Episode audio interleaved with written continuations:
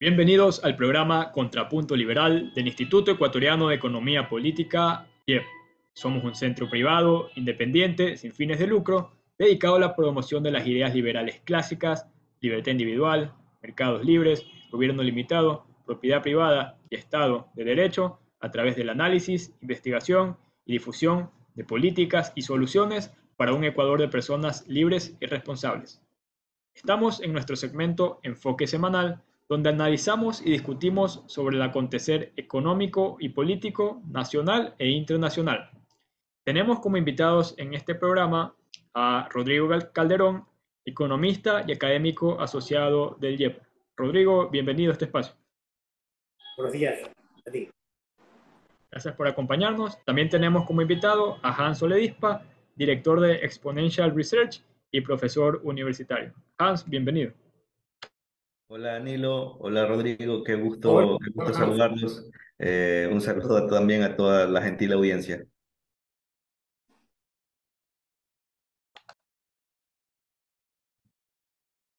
Bien, eh, bueno, en este programa estaremos hablando sobre el decreto ley para la atracción de inversiones y zonas francas.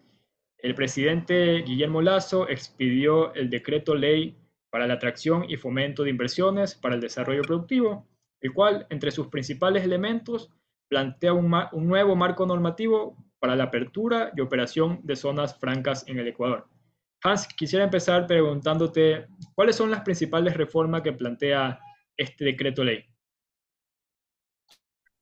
Eh, bueno, si lo pudiera resumir en algo, estamos hablando de beneficios tributarios, ¿sí? Estamos hablando de delimitar algunas zonas geográficas para que se planteen inversiones, para que vengan inversiones nuevas y se han planteado una serie de incentivos tributarios, algunos exoneración del impuesto de la renta por 10, 15 años, también luego incluso si se vence el plazo, una reducción de 10 puntos porcentuales de ese impuesto a la renta, también se habla de exoneración de pagos de aranceles, IVA, eh, ICE, otros impuestos también, eh, incluido también el pago del ISD. Entonces, básicamente eh, serán inversiones o lo que se busca es que, estas nuevas inversiones que vengan pues paguen menos impuestos o visto desde otra perspectiva, que entre la serie de incentivos que pueden haber para atraer inversiones, pues se, se intenta, y digo se intenta porque, porque no es solo la firma del decreto, sino que además tiene que tener dictamen favorable de la Corte Constitucional. Entonces, básicamente es eso, menos impuestos para, eh, para las futuras inversiones que lleguen.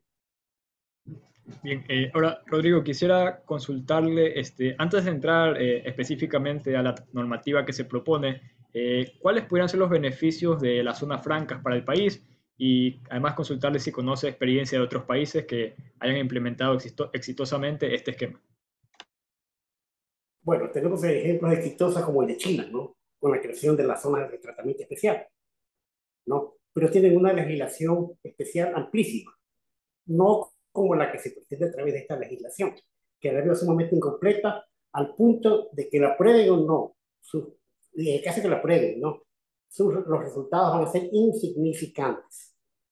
O sea, por gusto tanta bulla, tanta bomba, para tratar de pasar una reforma legal que va a tener un efecto poco significativo. Y, comentaremos más adelante por qué va a ser poco significativo.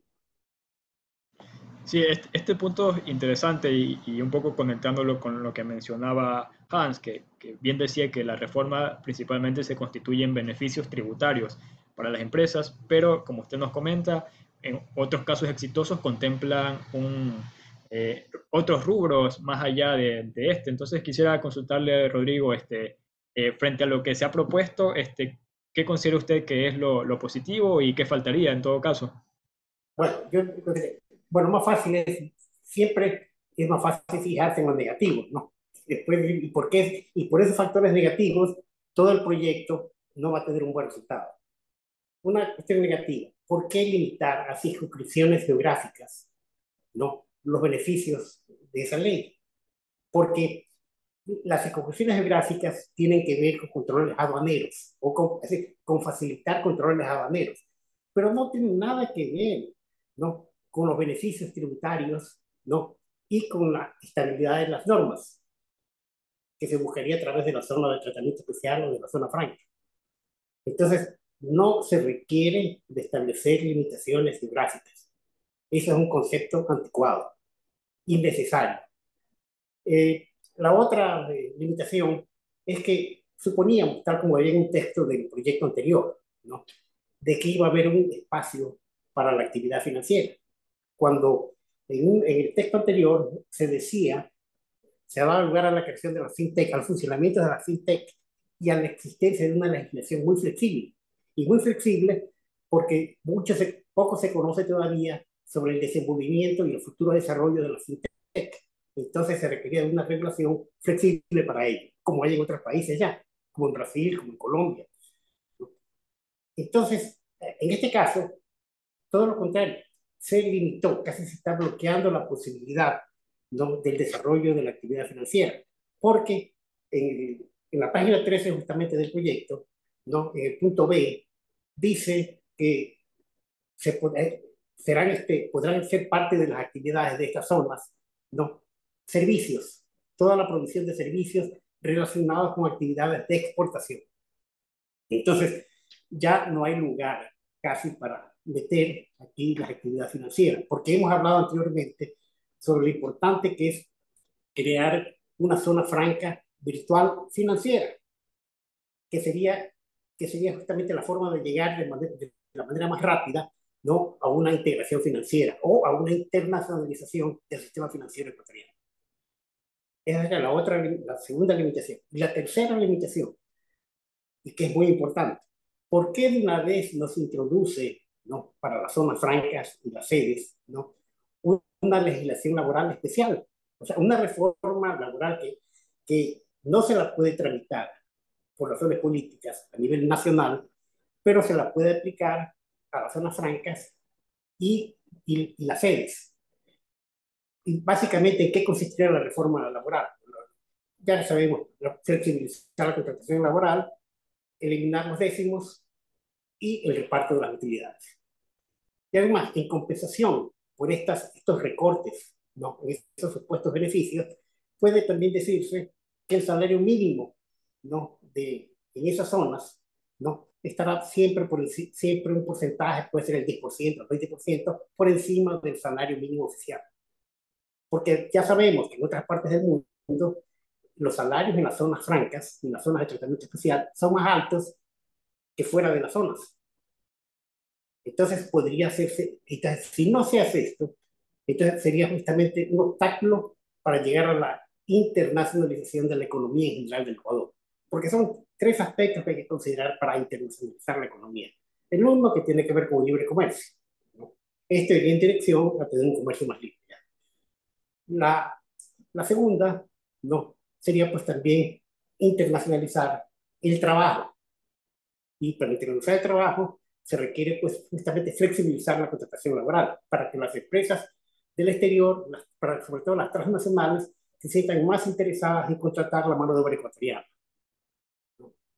Y, y la otra, pues los, los servicios. Bueno, ahí sí se está hablando de servicios en general, pero no los financieros. Entonces, esos tres factores que estoy señalando harían que la, este proyecto de ley no sea insuficiente y va a tener efectos sumamente limitados, casi irrelevantes. Bien, Hans, este, ahora quisiera preguntarte eh, si tal vez coincides eh, con lo que nos ha comentado Rodrigo, o si por otro lado crees que de todas formas esos aspectos que ya comentaste antes pudieran ser positivos, eh, y, y, no sé si también quizás conozcas de experiencias que un poco más cercano a lo que se está proponiendo aquí han tenido éxito en cuanto a las zonas francas. Yo creo que para, digamos, hablar de, de desarrollo de, de, un país y lo que hemos defendido desde siempre en el IEP es la libertad económica, ¿no? Entonces, cada cosa eh, que se haga en, en, favor, digamos, o en la misma dirección de la libertad económica, eh, va a ayudar, va a ayudar. Y, y, el problema acá es que estamos muy lejos. Entonces estamos muy lejos y coincido con Rodrigo, pues falta, falta mucho, sobre todo en tema laboral. Tenemos 7 de cada 10 personas que no tienen un empleo y es cierto que hay un contexto de crisis económica, pero también tiene mucho que ver con nuestra, nuestro mercado laboral o nuestra legislación laboral que es bastante rígida. Entonces necesitamos esquemas más flexibles y, y bueno, se ha perdido una oportunidad, eh, no se ha anunciado eh, que vayan a haber cambios o leyes o, de, o, decretos en los próximos meses, los próximos meses, cinco o seis meses que le quedan al gobierno en, esta materia. Y de hecho, aunque lo, aunque lo hubiese, aunque se hubiesen planteado eh, estos cambios laborales, pues luego está la Corte Constitucional y, puede, puede revertirlo. Pero hubiera sido interesante, como menciona Rodrigo, eh, hablar, eh, meter el tema, el tema laboral, por lo menos para, para las zonas francas. ¿sí?